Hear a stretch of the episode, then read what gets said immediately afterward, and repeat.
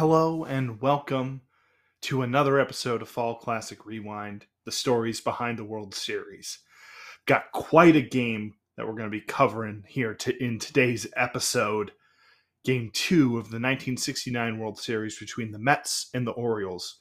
What a pitcher's duel we've got between a pair of Southpaws. Dave McNally of the Baltimore Orioles and Jerry Koosman so in this episode, we're going to go like we did in the last one, sort of through the play by play, you know, not every play, but really going over the highlights and all of that. Uh, but what we're also going to be doing is, like the last episode, is going into the background of some players. We're not going to go over everybody. I mean, the focus is going to be on McNally and Koosman.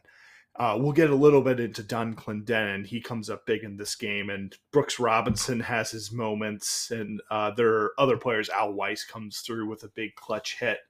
Um, but this is a really, really exciting game. Um, and and and it, it, I kind of pose a question in my head sometimes.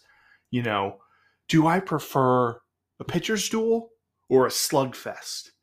You know, because both types of games, you know, whether it's a 2 1 game or a 7 to 5 game, I mean, what really gets me is it's not necessarily the score of the game, it's what are those big moments, those tense moments, because sometimes you can have a 1 0 game that's not really interesting or a 2 1 game. It's not really interesting, but then you can have a game like this where you've got tense moments, big pressure, great defensive plays that really can sell a game. You know, on the other hand, you you can have a game that has a lot of scoring, but it can be a real slog. There can be lots of pitching changes, and you know maybe it's they have they put up a crooked number late in a game to sort of make the score closer.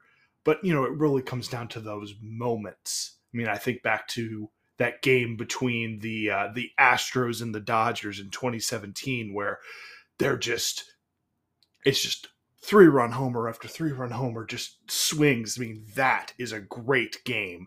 But I also certainly enjoy those pitchers' duels. And what certainly helps is back then you had the pace of the game. The pace of the game was so much quicker than it was today. Um, and there, there's a lot of factors into that. Number one, hitters tended to swing earlier. It wasn't that pitchers were necessarily throwing more strikes or didn't walk as many guys, but it was just at bats didn't go deep as deep as they do now. And we'll see whether or not there's, you know, encouragement of, you know, affecting pace of play in today's game. We'll see if those things sort of continue to develop. But, you know, so what I'm interested in, in specifically getting into this game is, you know, you have two it's it's really I mean the first game of course was a marquee matchup that was a bit of a letdown uh, in some ways. I think it was a really great game and and sometimes and, and this is the other thing is the score of a game isn't necessarily necessarily reflective of how close it was. I mean a few a few things break one way or the other. You know, we think about in game 1 if they're able, you know, they had Cuellar on the ropes in the seventh and in the ninth. They get a base hit. You know, Brooks Robinson uh, d- doesn't come up with that slow roller. It could be a it could be a much different story. Or also, if Seaver bears down in that in that fourth inning before before everything you know before the wheels came off, we could have been looking at a much tense, tenser game. Um, so sometimes you know the score isn't reflective of uh, how close things are, and and you know in the other way, sometimes you might have a one nothing game where you feel like the other team never had a chance just based off of how dominant a pitcher was. And that's what this game sort of felt like, you know, in the sense of, you know, it kind of felt like one run might have been enough to do it. Um, but we're going to see as we get into it that it wasn't necessarily the case, but it's a really great game, a really great pitchers matchup uh, between Dave McNally and Jerry Koosman, both of whom were around the same age. I believe McNally was just a bit older uh, by a few mo- by a few months uh, than Dave McNally. Uh, than than Jerry Koosman. Jerry Koosman's from Minnesota. Dave McNally's from Montana. They both had different stretches. McNally was a much more established pitcher at this point in his career, and of course, had come off of a tremendous closeout performance in Game Four of the 1966 World Series. Had a complete game shutout, and was now he was on a stretch in 1969. It was his second year of a four-year stretch of winning 20 games each season he was uh, he was really establishing himself as one of the dominant left-handed pitchers in the league, obviously along with Mike Cuellar, his teammate. Um, and Jerry Koosman, on the other hand, this was only his second full season in the big leagues, despite being around the same age, and that's because, well, he went to he went to college, but his school, Minnesota Morris, which is now now has a Division three baseball program. They actually didn't have a baseball team at the time, and he tried transferring to a school in North Dakota, but he was found ineligible to play. Uh, so he actually signed up. Uh, you know, was in the Army Reserves, and uh, was down down in Texas, and uh, a uh, someone who was on his base was uh, his family member either had an uncle or or or a stepfather or something like that was an usher at Shea Stadium was like, hey, this you know, and of course in the army, you know, they went around, they they played baseball and stuff like that. It's like, hey, this guy's got a real live arm, and, and that's sort of what uh, Jerry Koosman was known. So that he was signed, um, and so he didn't enter professional baseball until he was uh, in his in his early twenties, around 22, 23. Whereas Dave McNally who was a star in Montana baseball, did great in American Legion, and sort of the Dodgers and the Orioles were sort of coveting him. Um, you know, he was signed at the age of 19 and made the big leagues very early on and was an established big league pitcher. He didn't really hold on to that rotation spot until the 1965 1966 season. Uh, but by this point, he was he was well established as one of the best pitchers in baseball. And he got off to a great start this season. I mean, my goodness. He started off this season, 1969. He started off 15 and 0. 15 and 0. I mean, that's just that's just incredible. I mean, we we rare we rarely see guys win 15 games nowadays. Uh, but he had sort of a, a rough stretch in August of that year. He went, I believe, he went two and five. Um, had a had a had a rough August, but then he he finished the year a little bit stronger, picking up three wins. He, so on on the year he was twenty and seven, which is still, of course, outstanding, outstanding ERA. Again, the Orioles have a great defense behind you. They don't really switch things up, but uh, man, they were they were really. He had a tremendous year, and uh, and most importantly, so against the Twins, they had had game one against the Twins. They had an extra innings win.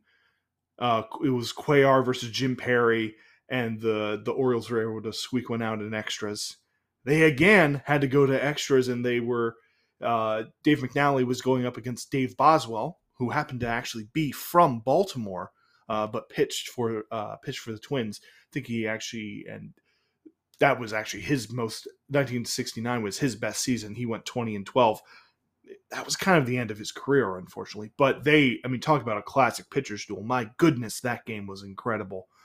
Um, and because McNally threw 11 shutout innings, 11 shutout innings. And thankfully, his team, Kurt Mouton, uh, Kurt Mooten, m- mispronouncing his name, but had a pinch hit walk off walk off hit uh, to end it in in 11. Uh, heartbreak both both games for the Twins, who then got blown out in Game Three. So Dave McNally, after a rough Game One of the 1966 World Series, closed out that that Game Four with a nine inning shutout. Then had an 11 inning shutout. So he's got 20 scoreless innings of postseason baseball that he's riding on. Jerry Koosman, on the other hand, as a young as a young pitcher. Little uh, as I mentioned, different road, different road, and uh, I'm going to get into his story, and I'm going to kind of get into the lead up and the start of this game after a moment from our sponsor. Mickey Mantle, the business executive, knows a thing or two about looking your best. Mickey Mantle, the baseball legend, also knows a thing or two about having a good time. Hey, Mick, you look like you haven't showered in a week. Really, yo? I gotta do the pregame show live right now. With that hair? No way. Try this. Huh. Real cream? Really? The greasy kid stuff? No, just a little dab will give your hair life and body. A little dab, huh? I guess I'll try it. We are on in five, four, three. Hey, Mick, looking good. Thanks, Yog. By the way, I'll never get used to seeing you in the Mets uni. well, that's because the Yankees fired me. Brylcreem. A little dab, and it looks like you just showered. Brylcreem. A little dab will do ya for men who haven't showered in a week. Yeah. So Jerry Koosman, the the Mets young, well, not that young, uh, but again, number two starter behind Tom Seaver in only his second full season in the majors. He had an excellent rookie campaign in 1968, going 19 and 12 with a 208 ERA, finishing second, quite a close second to Johnny Bench in the National League Rookie of the Year voting.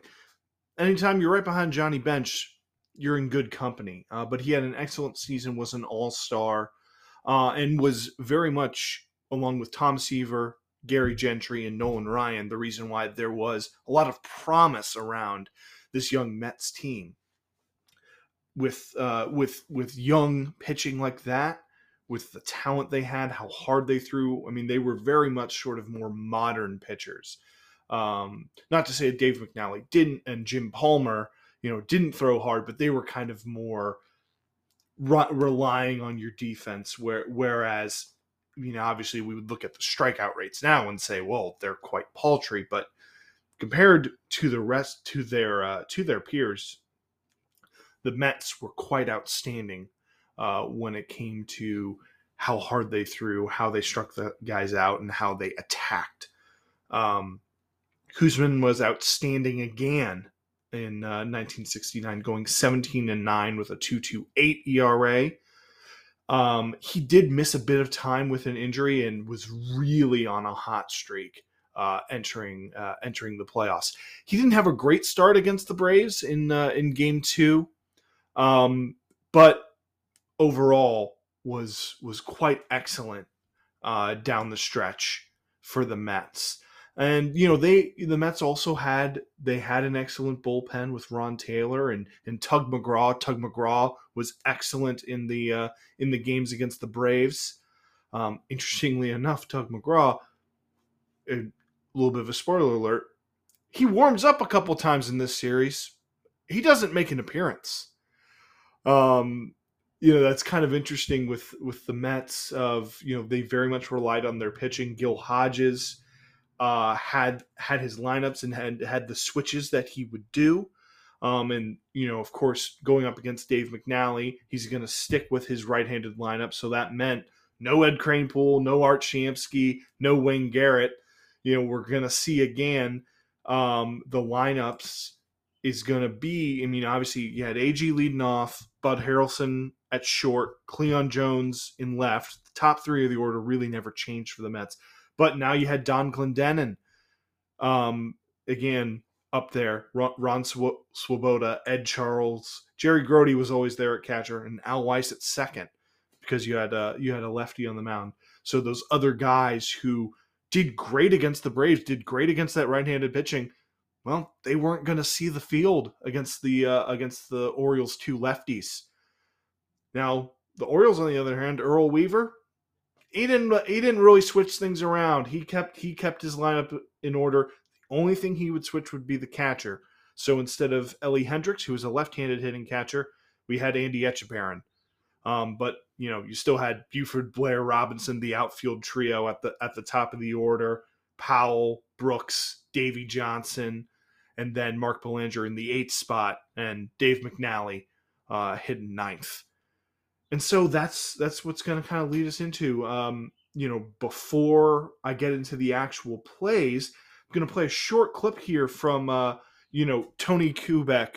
So this is one of the things that I'm kind of relying on for going back and looking at these World Series is actually watching uh, watching the games. I I've had a real kick and taken real joy uh, out of doing that. And one of the things, uh, obviously, you know, we're going to again in this game, we're going to have Curt Gowdy doing the main play by play. We got Bill O'Donnell, who uh, he steps in and does play by play and does a little bit of color commentary as well. Uh, he was the Orioles broadcaster at the time. And then, kind of for in game comments or uh, sort of on field or in the crowd interviews, we've got Tony Kubek, uh, who uh, was a former player. And he's got quite an interesting pair of people he's interviewing at the beginning of this game and is kind of getting their thoughts for what they see as the series heading in to game two. Kubek has the guest downstairs, and let's go down to Tony right now. Thank you, Bill. We're standing here in the commissioner's box with Commissioner Bowie Kuhn, and right to my right, Joe DiMaggio, a name that I think everybody remembers. And Joe, this has been quite a year for you. Named on the all-time great team, it's been some summer. Well, it certainly has, and thanks so much, uh, Tony. The thing is, I wish we had been in the World Series, but here I am attending it and I'm enjoying it. Joe, you, uh, of course, viewed this Baltimore Orioles ball club all year long in your capacity as a vice president with the Oakland A's. What about? What are your impressions of this ball club? Well, they're an assured ball club. I have never seen a more confident one. I have seen them all year. The thing that impresses me more than anything else is the fact that they will make a physical mistake every so often, but no mistake they do not make. They know just when to run. They know uh, when to make the cutoff plays. They do it all very well. Their pitching, we know without a doubt, is very fine. What about uh, this Mets ball club? Have you seen much of them this year? Well, I haven't seen too much of them. I saw some of the playoff games, and I'd have to say that the Gil Hodges has done just a fabulous job in getting this young team together. The most outstanding thing that they have in their ball club, naturally, is their pitching. You have to give that catching a little credit, too. And there again, I'd have to say that Yogi Berra has done a fine job in working with some of these boys, as well as that coaching staff. Joe, you know, talking about center field for just a little bit, something I noticed, of course, you were a great center fielder, and you played fairly shallow throughout your career in Yankee Stadium. You had a lot of room in the room. Have you had a chance to uh, see Paul Blair? He well, plays very shallow. I certainly have. As a matter of fact, I commented on that just the other day with McNamara and some of the American League officials in that box. And I said, that man plays an awful shallow center field. Let's load up there while a line drive certainly can go over his head. And at that time was a critical point. There were two men on base. He does play an awful shallow center field. Now let's talk a little bit about the third baseman for this Baltimore ball club. You've seen some great third basemen and played with some too. What about Brooks Robinson? What about the play he made yesterday? One of the finest I think that I have seen in all my baseball years. I didn't get to see Robinson too much up until the time that I went to spring training with the Yankees, and I saw a lot of Boyer. And I think that Boyer was about as fine a third baseman I've ever seen. But this man has to be his equal, if not, possibly a little better. Like that one play he made coming in and all in one motion and throwing from any position and getting that boy at first base. He did a great job. And I think everything he does around third base is just great. Joe, let me ask the commissioner of baseball at present. Commissioner, we saw another fine ball game again yesterday, but I think you'll agree it's not over with yet. These Mets fans can't wait to get up to New York City. Well, the Mets have been climbing for the last eight years, Tony. They're used to looking up, so I don't think the Mets are giving up at all. I think we're going to have quite a series from here on in. Oh, that's the playoff against the Braves. Every time Henry entered and hit a home run, Garrett came along and hit one, then Boswell came along. They're a club that just doesn't give up. Well, this team has shown a great deal of bounce back, the Mets ball club, and I, I think you'll see it again. Commissioner Bowie Kuhn, Joe D, thank you so much. Now let's go on back upstairs. How about that little oh, some words of wisdom and some insight from one of the greatest to ever do it, Joe DiMaggio, the Yankee Clipper. Um, and then of course, giving credit to Gil Hodges, of manager, a guy he went up against, um, obviously with New, with uh, the New York crosstown rivals, uh, and then of course giving credit to his former teammate Yogi Berra. Um, and I mean, what a what a coaching staff Gil Hodges had with uh, Joe Pignatano, uh, being the bench coach. You had uh, Rube Walker, the pitching coach. Yogi Berra, of course, he was first base coach, and uh, Eddie Yost, Eddie Yost, uh, one of the uh, a, a, local broadcaster here, um, one of the MASN broadcasters uh, who unfortunately has had some health issues lately. Phil Wood, his sign off would always be Eddie Yost at the end. I, I, I always get a kick out of that, but Joe DiMaggio, of course, you know, talking about the great defense uh, and just how impressive these two teams are, and they do it in different ways. Um, and just obviously, you know, he was an ex- executive for the uh, Oakland uh, Oakland A's at the time, who you know they were an up and coming team, and hey, they would have a stretch very soon where they would be the best team in baseball. Uh, but definitely recognizing just how impressive the Orioles were. Uh, and I, I, kept that little clip in there from Bowie Kuhn where it has specific relevance with who's pitching for the Orioles uh, at this point in time, and that's going to be Dave McNally. Later in his career, of course, uh, during the 1969 heading into the 1970 season, of course, there was the huge um, Curt Flood taking a stand of being traded, and and um, I definitely encourage you to read uh, the book. Uh, it's called A Well Paid Slave, and I actually I'm looking at it right here written by written by Brad Snyder. It, it, really details the story of Curt Flood and his challenge. It goes into a lot about Marvin Miller and Bowie Kuhn. Interesting little factoid about Bowie Kuhn from Washington D.C. Went to Roosevelt High School here in D.C. He's, he's a very large man. I mean, if you watch the video, Joe DiMaggio and Tony Kubek are pretty, you know, decently sized guys, and Bowie Kuhn just towers over them. But in the 40s, when he was when he was in high school, Red Auerbach was the basketball coach at his high school at Theodore Roosevelt High School here in D, uh, in DC, and Auerbach saw this tall guy and was like, "Oh, I. Hey, you should try out for the basketball team." And Bowie Kuhn was like, "I'm not very good." And after one day of practice and tryouts, Red Auerbach, who eh, arguably the greatest uh, basketball coach ever, or certainly in the conversation, was like, ah, yeah, you know what? Uh, you're right. You're not very good. Uh, so that was very early on in Red Auerbach's coaching career. And I just thought that was a fun little factoid. But after Curt Flood challenged and ultimately lost, Dave McNally and Andy Messersmith in the in the mid 70s ended up challenging the reserve clause, arguing that they should be free agents. And they won. I mean, they they were they actually they essentially played without contracts. It, quite an incredible thing. And you know, I, I, certainly don't have any love for Bowie Kuhn, and I you know I have a lot of love for the players. I'm I'm always someone who's going to kind of take a take a stance of siding with the players against ownership. Um, and I just, you know, I just thought it's very interesting. Here you have Bowie Kuhn, and think about in, in years to come that Dave McNally was going to be very much at odds with ownership and really kind of being one of those players to take a stand. Um, anyway, let's get into this game.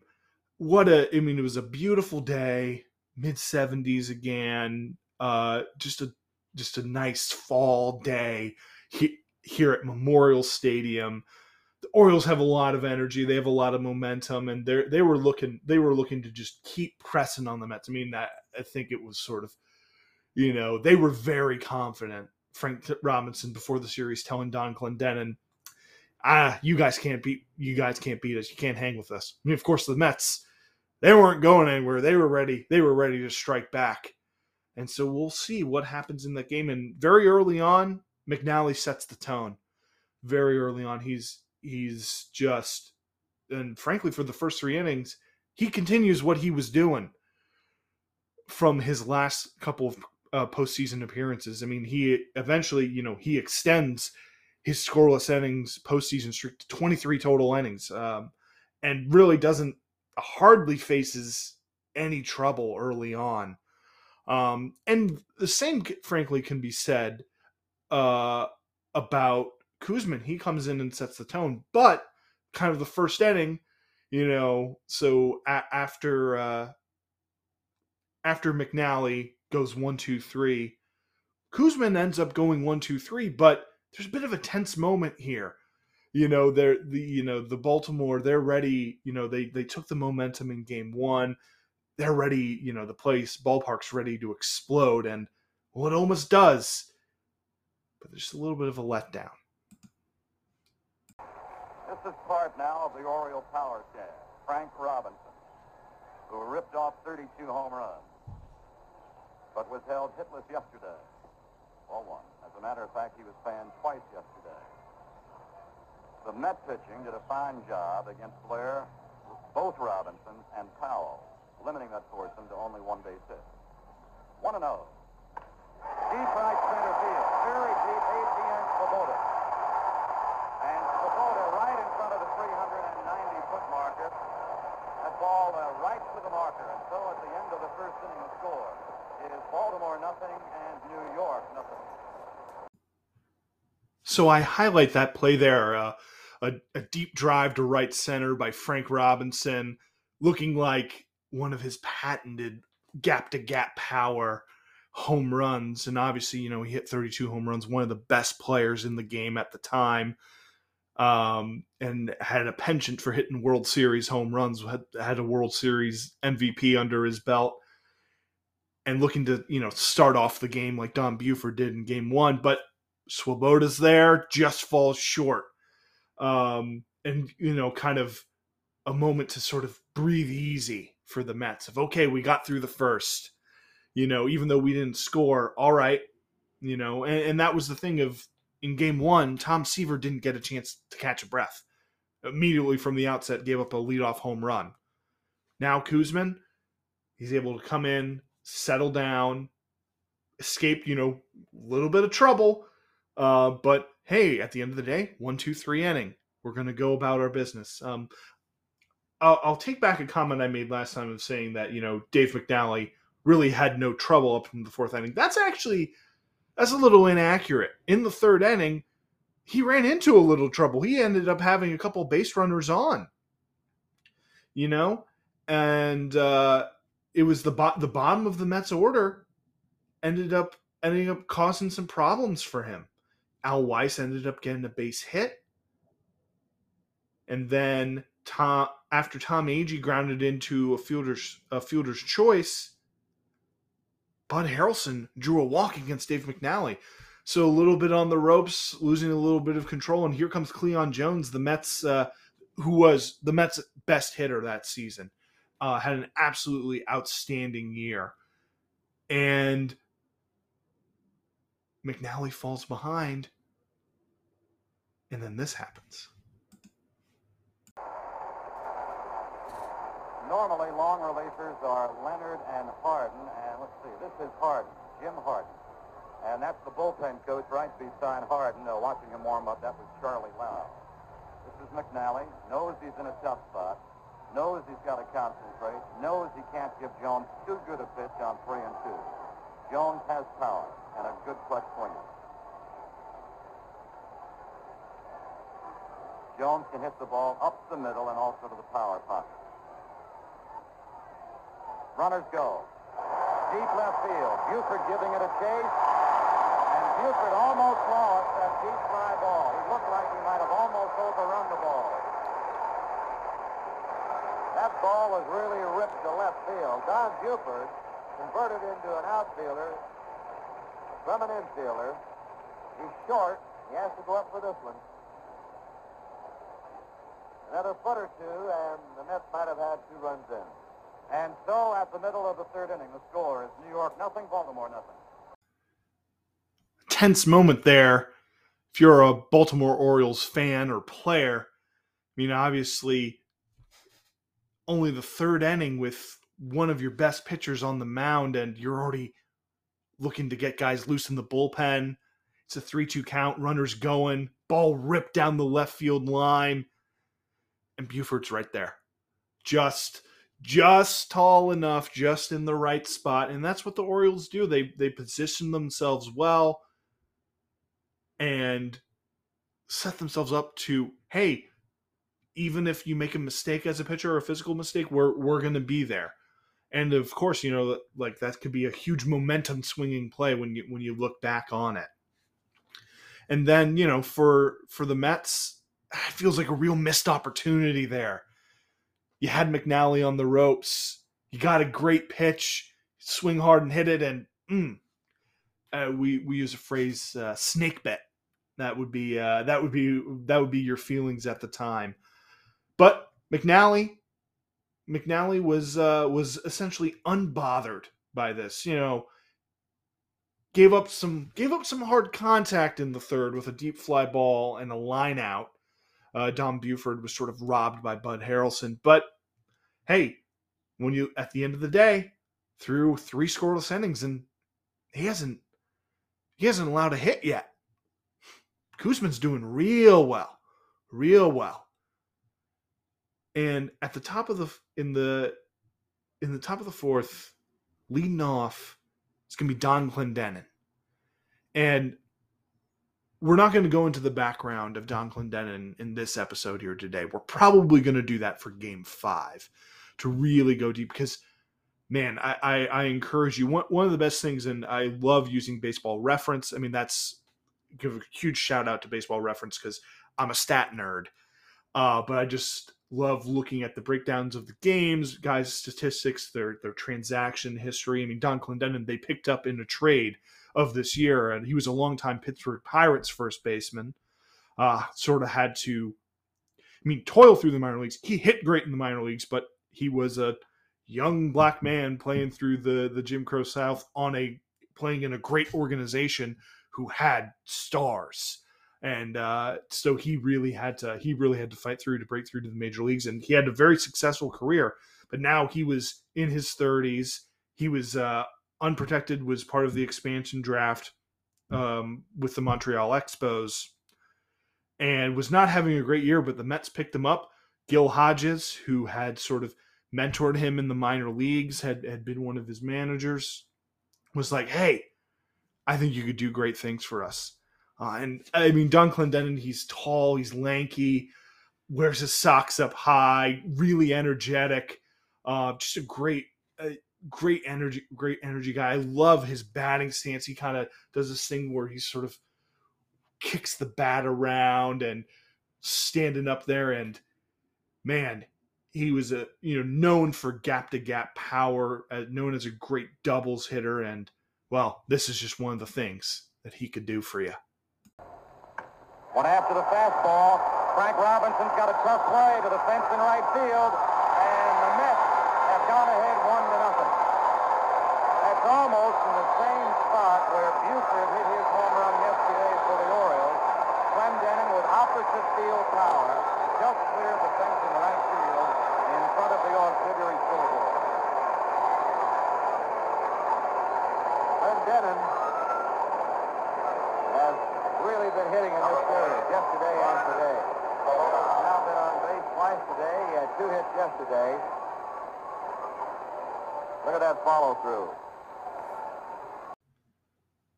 What a what a swing by Clendenon there.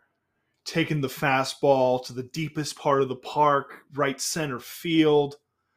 I mean, the ball almost if you you can almost capture it uh, with the the audio quality is a little lacking there, but sounds like it's shot out of a cannon. I mean, just what a swing, what a stance, uh, and Clendenon.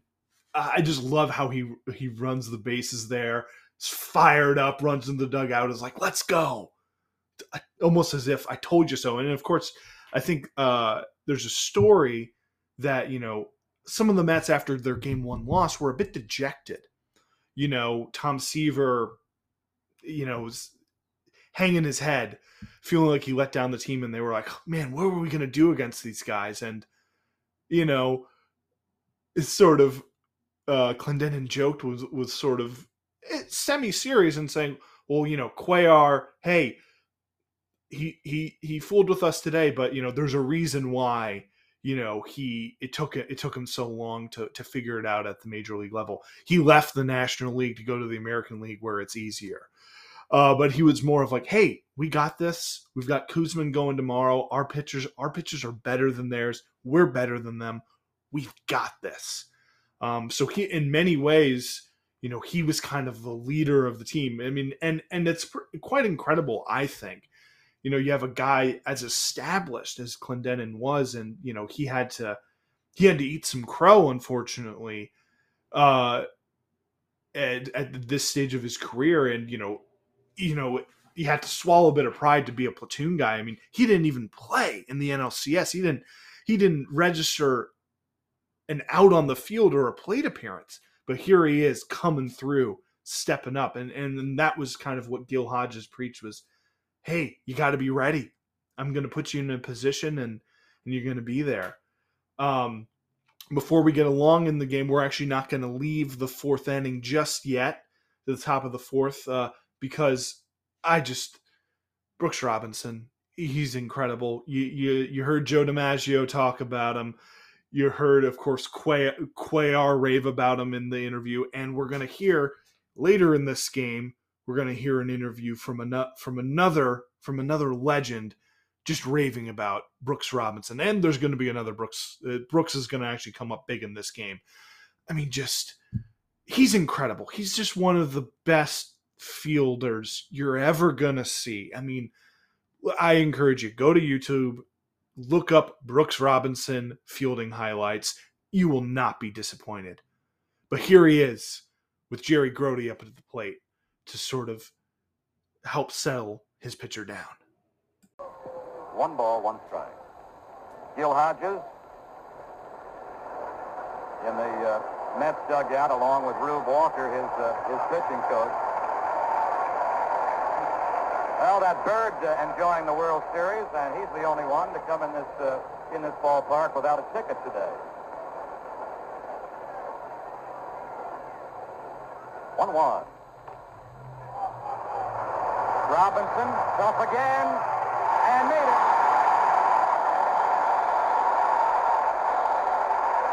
Well, it's an odd thing. Brooks Robinson says this is not the hardest play for him.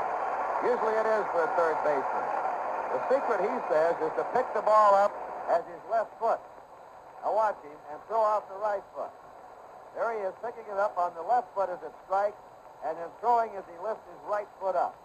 And he throws overhand. He says his toughest play is backhanding across the body to the line. And so in the middle of the fourth inning, it's New York 1, Baltimore nothing.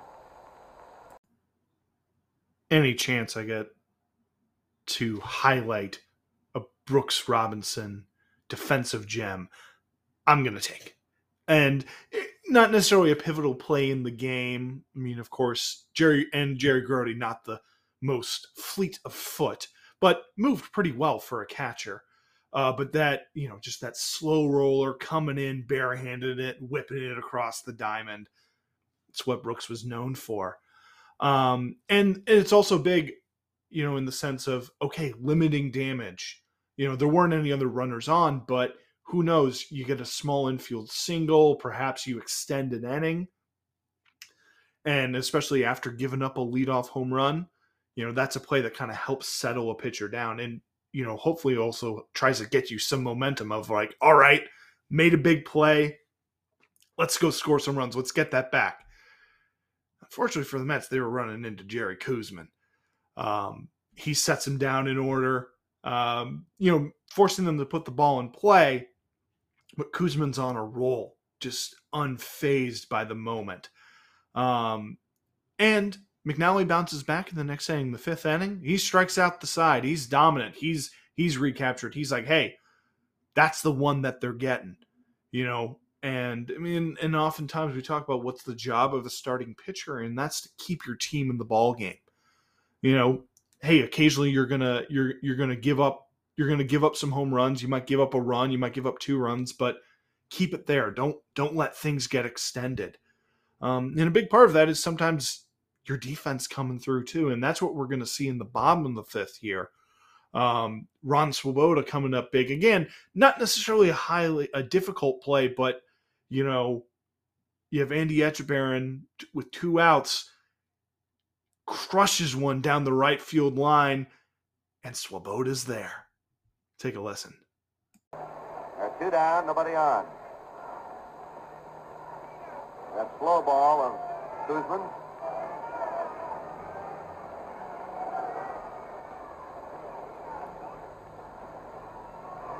One ball, no strike. Ball. The Mets got lucky with this boy. He was pitching down in Fort Bliss. Texas. And a young fellow down there recommended him to his uncle, who was an usher in Shea Stadium. Told the Mets to look him over. There's a fly ball into the right field corner. Deep. That ball is hot by Swoboda. That's twice he's been chased up against fences today. So it's three up, three down. And at the end of five innings here in Baltimore, the score, the New York Mets won, and Baltimore nothing. defense is really the story of this series. See a great play here by Swoboda running up up against the wall. Uh, he, of course, would probably have the most famous defensive play from this series in Game Four, and uh, just you wait. We we will we will cover that in due time.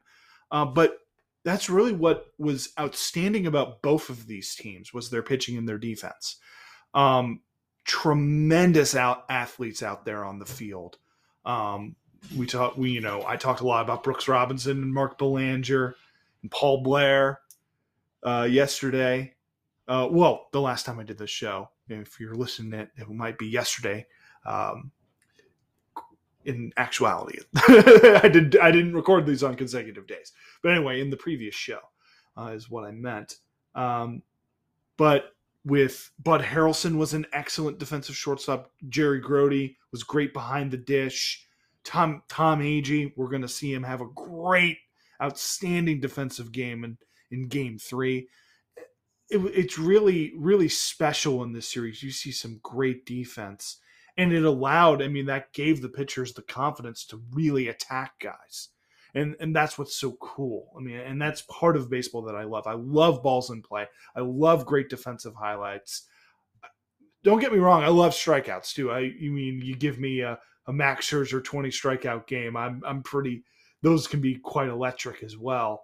Uh, but I guess the, the the main point I want to get is pitchers attacking guys, going after guys. I mean, and that's what Dave McNally was doing in this game, and that's what that's what Jerry Koosman was doing.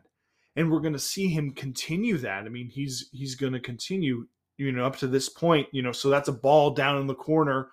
Great play by Swoboda he's still yet to give up a hit, and that's going to stay true through six innings, as we're going to see on a. It's going to be a tough play coming up here by Bud Harrelson, and don't get me wrong here either. Dave McNally, he really, you know, after giving up that home run, he was determined that that was all that they were going to get, and he was as quick as he could, you know, putting the pressure right back on Koosman to go back out there because he was having quick innings. So we're going to see here a real a nice tough play by Bud Harrelson. Two down, nobody on. Buford trying to bunt way on. Strike one to him. All Blair on deck.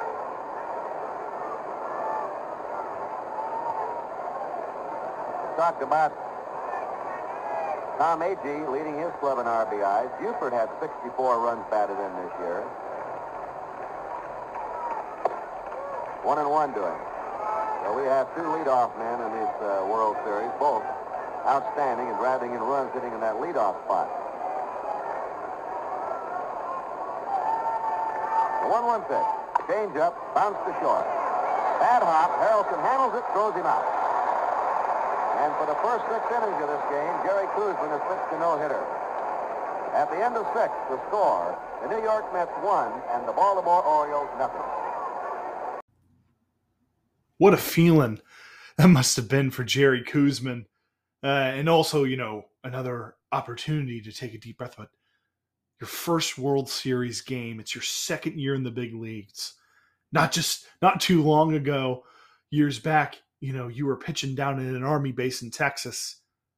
And here you are throwing a no hitter in your first World Series start you know, and uh, as mentioned there on the call by Curt Gowdy, and, and if you watch the highlight, it takes a real hop on uh, Bud Harrelson, who's obviously charging in because Don Buford's got, uh, he's a speedster. He, he really can cover ground, you know, even for being as short as he was. Um, but great play there by Bud Harrelson. McNally then in the top of the seventh actually uh, faced a faced a little bit of uh, faced a little bit of trouble. Ed Charles, again, another one of the of Gil Hodges' platoon players, you know, gets a double on you know is on second base, and but McNally works out of it and actually you know ended up in intentionally walking uh, Al Weiss, you know, and then uh, to face Koosman. I'm going to bring that up because it's an important thing that, that, that comes up later when we get to the ninth inning. Um, but then faces Koosman. Obviously, this is before we had DHs, and so Koosman he he wasn't a hitter. That wasn't that wasn't what uh, that wasn't what Jerry Koosman was paid to do. Uh, you had some pitchers who took who took pride in hitting. Uh, Jerry Koosman was not one of them, unfortunately. Uh, but you know, so able to escape some trouble there, and we get to the bottom of the seventh. You know, you've got a no hitter. He so Jerry Koosman's nine outs away from throwing a no hitter and and tying up this series. But the Orioles wouldn't make that easy. Paul Blair leads off with a single. Um, he's Koosman's able to bounce back and get Robinson out and Abe Boog Powell, the the two main sluggers. But man, something special happens here. Really incredible. I mean, just great baseball, great fundamental baseball you see, and just again how quickly things can change.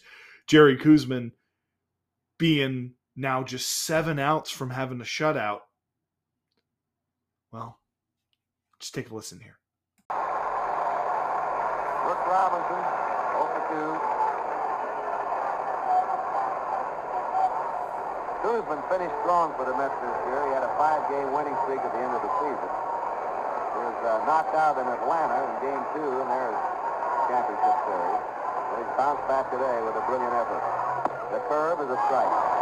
Fastball, curve, changeup, mixing them up.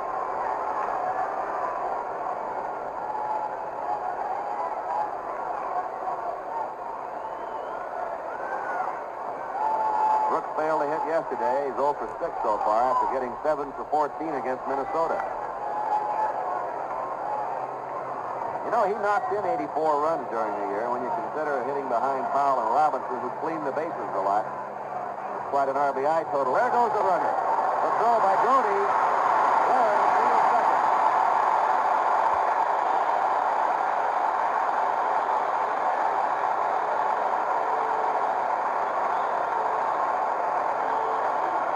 Blair with a pretty good Koosman. Uh, Blair had 20 steals just in under the tag and in inside.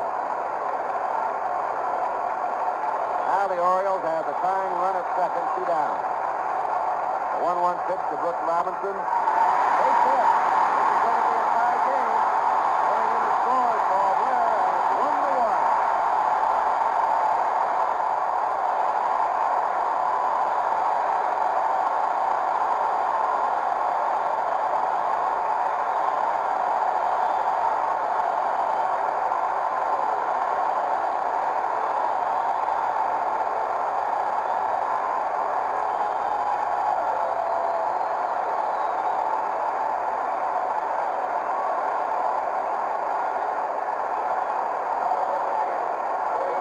Single, a stolen base, and a single.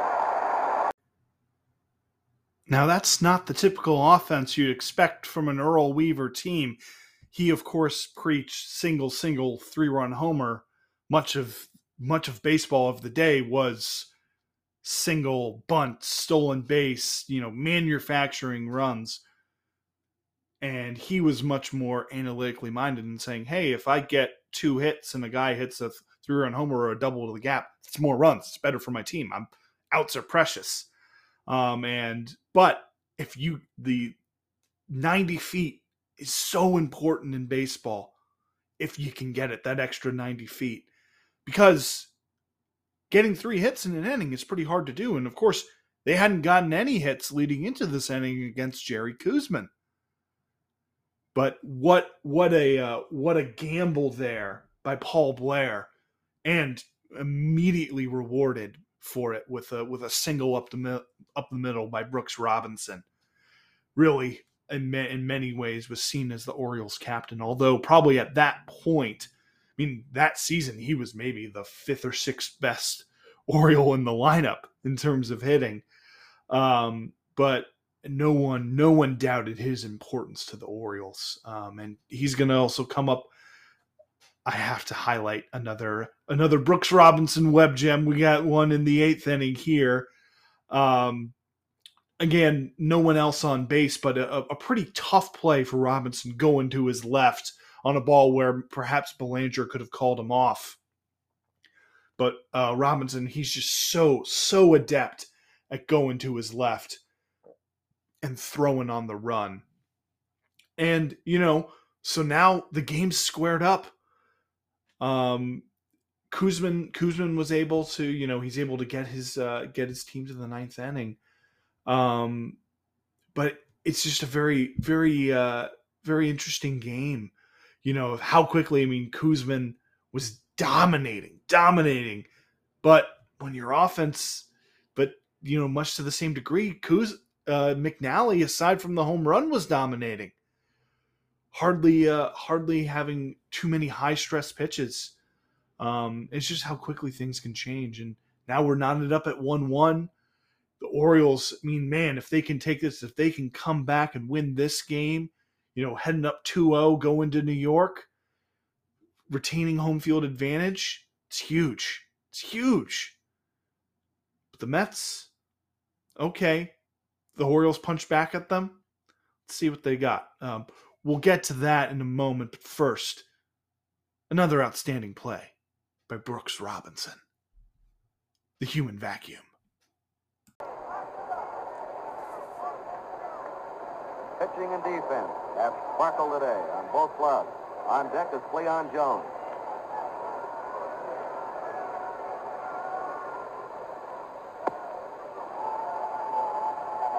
One ball, one strike.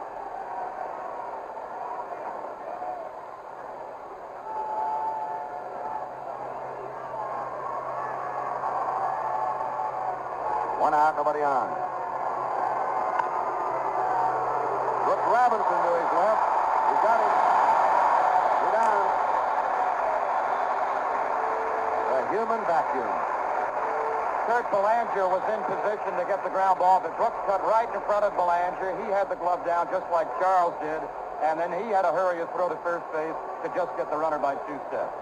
You can see why Brooks Robinson says, I go all right to my left. I have a little trouble to my right. So here we are, heading to the ninth inning, all tied up 1 1 with a pitcher's duel. Both pitchers, both starters still in the game. What a game. What a what a pitching clinic, what a defensive clinic with some key hits too. But now we get to the ninth inning and it actually starts off really well for Dave McNally. He gets a strikeout of Donn Clendenon, who'd had his number so far throughout the day. And Ron Swoboda grounds out to first. Two outs, going to send his team to the bottom of the ninth with a chance to win. Wow. I mean, just what what an opportunity. What an opportunity. But unfortunately for Dave McNally, man standing in his way is Ed Charles, who doubled earlier in the game. Again, Gil Hodges with his platoons, he believed in it. He believed in it. He gets a base hit. And then Jerry Grote. How about Jerry Grote coming in with a base hit? And so now, okay, you got two runners on. You've got the bullpen warming. It's the ninth inning. And this is decision time for Earl Weaver. You've got light hitting Al Weiss, and he's another guy who we're going to have to take some time and talk about because Al Weiss, another guy in his 30s, had not really been a productive player at any point in his career. He hit almost under 200 this season. He was part of the Tommy Agee deal and but was underperforming, underwhelming, but he had the Mets only RBI in game 1 and here he is with an opportunity to do something special in game 2 of the World Series. After Bamberger went back to the Oriole dugout, the sign went out to the Orioles for warm-up action. It's Dick Hall warming up again now. There's a base hit to left. Coming in to score Charles, and the Mets take the lead two to one. Three hits in a row for the Mets. Al Weiss coming through with a big hit here with two down in the top of the ninth. Gary Koosman just walking to the mound, getting a hand from some of the fans. And let's quickly go down to Tony Kubek. Thank you, Colonel. With me once again, Mickey Mantle. Mickey, I have not seen very many World Series games where there were more great defensive plays made. Well, I haven't either, Tony. I think that uh, Brooks Robinson's made some of the best plays I've ever seen. Them plays where he comes running in along the infield there and grabs that ball and throws it on a dead run like that. It's, I've seen him play a long time, but he still amazes me every time I see him. Mick, you know what Al Weiss just did a moment ago in getting that clutch base hit has been typical of this Mets ball club all year long. It's always somebody different. I know it just seems like uh, whenever they have to have a hit like that, they get one. Uh, it's going to be tough for the Orioles to score. It looked like the wind was changing for a while, but it's still it's blown in from right field. If they're going to get one, they have to hit it over the left field fence. Mac, thank you so much. Right now, let's go on back upstairs. Well, as Mick put it, what a moment for the Mets. Someone always coming through, the right guy at the right time. And that's really been the story of their season. And uh, who better than Mickey Mantle to go to, to to ask for an opinion on a great World Series game as he practically was in every World Series game throughout the 50s and early 60s. Only a few years he wasn't there. Um, it's always great to go to legends and, and get their perspective on on what's going on in front of them uh, with uh, great World Series performances and really the defense and the timely hitting. It's it's the story of the series and it's the story of the season for the Mets. And uh, we're going to see another great defensive play coming here. And and really, if you were a Mets fan, the bottom of the ninth was kind of tense. Started off pretty well. Jerry Koosman getting getting Buford to fly out to right, and Paul Blair to ground out to short. And wow, one out away from just a masterful, dominant performance. But standing in his way were Brooks Robinson and Boog Powell. And you could see the moment almost get a little too big for Koosman. Ends up walking Frank Robinson. And after a mound visit, ends up walking Boog Powell. Some of the pitches weren't close. And so decision time for Gil Hodges. Because up steps Brooks Robinson, the guy who got who just got Koosman two innings ago, a chance to tie the game again, put it into extras, and who knows what can happen. And you know, it this was a time period where most of the time starting pitchers they they finished games. You had your guy on the mound, you let him finish it out. But interestingly enough, Hodges says, "Hey, you know what? I'm go I'm going to the pen." Ron Taylor, he gave us gave us a couple solid innings yesterday. I believe he's going to do the same thing right here. He's going to he's going to basically take us to the promised land. You know, and and Ron Taylor had been, you know, not necessarily been a guy who had great uh, performances throughout his career, but he had been a solid, dependable reliever for them. You know, and of course, with the right handed matchup, you know, typically Tug McGraw was the closer. He was the guy to finish out games for the Mets in this 1969 season. But McGraw was a lefty, Taylor was a righty. And as I've kind of hounded on, Hodges really believed in those righty lefty matchups, even if the numbers didn't necessarily bear it out. But here you go, Ron Taylor come into a World Series game. We only need you to get one out, one guy. That's all that's all we need you to do. But it's Brooks Robinson. We're talking about a guy who everyone knew was going to be a Hall of Famer. And he's going to score in, trying to score in Franks Robinson, someone everyone knew was going to be a Hall of Famer. So, take a listen to what happens when Gil Hodges makes the decision to go to Ron Taylor, taking out Jerry Koosman, who'd only given up two hits. He only gave up two hits the entire game but it was only a 2 1 lead. Three and two now, two down. The runners will be going. Redmond at second. Powell at first. Said, let's go. Three and two. We're going.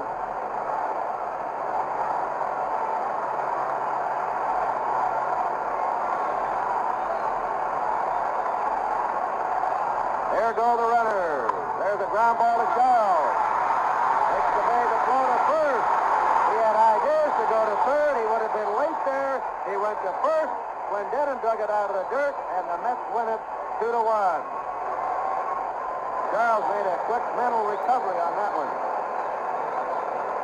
What a ball game this was.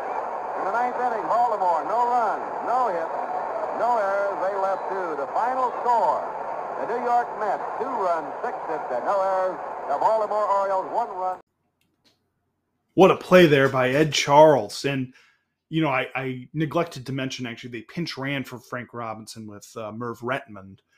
Um, and, you know, it was 3 2 count.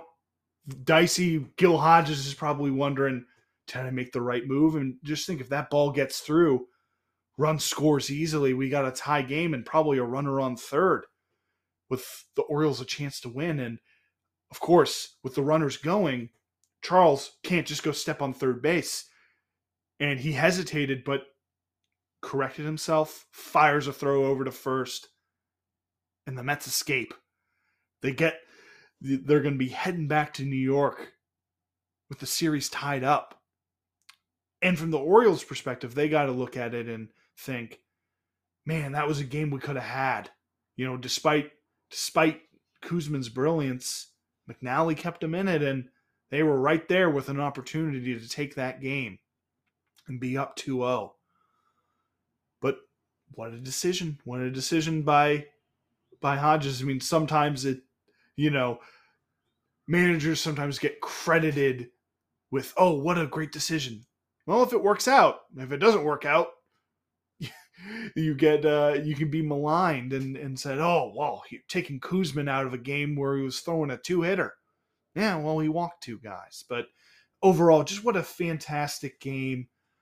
I mean, what a fantastic series so far, and I, I'm really excited. I'm really excited to cover these next uh, these next couple games here. I mean, of course, if you go to Baseball Reference, you you know how this series plays out. But what's exciting for me is to go back through these games and just see, man, at, at different stages, someone one team could have taken control of this series, or it could have slipped away from another. And you know, despite Koosman's brilliance, this game almost got away from the Mets and the Orioles could have been heading up to New York up 2-0. But they ha- but they held on. They held on and and really it came down to it came down to great defense. That's ultimately what it comes down to and that's going to play out throughout the rest of this series. And uh, I encourage you again if you get a chance to watch the highlights from this series, you can see what incredible defensive plays are made and really the high degree of difficulty. Um, and just how, if some of these play and high degree of dif- difficulty plays on key moments, runs saved. It's really, it's really quite incredible. Um, I hope you'll join us next time. We're going to have a really exciting game three in terms of score, this game is not going to be the closest, but it's got some real highlight and high energy moments uh, and some fantastic performances uh, by players. I'm really, really excited to get into it. You know, as we go from Memorial Stadium up north to Queens to Flushing Meadows, Shea Stadium, first time that there's going to be a World World Series games in Shea Stadium. Going to be a raucous crowd. Really exciting. So, hope you'll tune in, follow along to the next episode of Fall Classic Rewind. Catch you next time.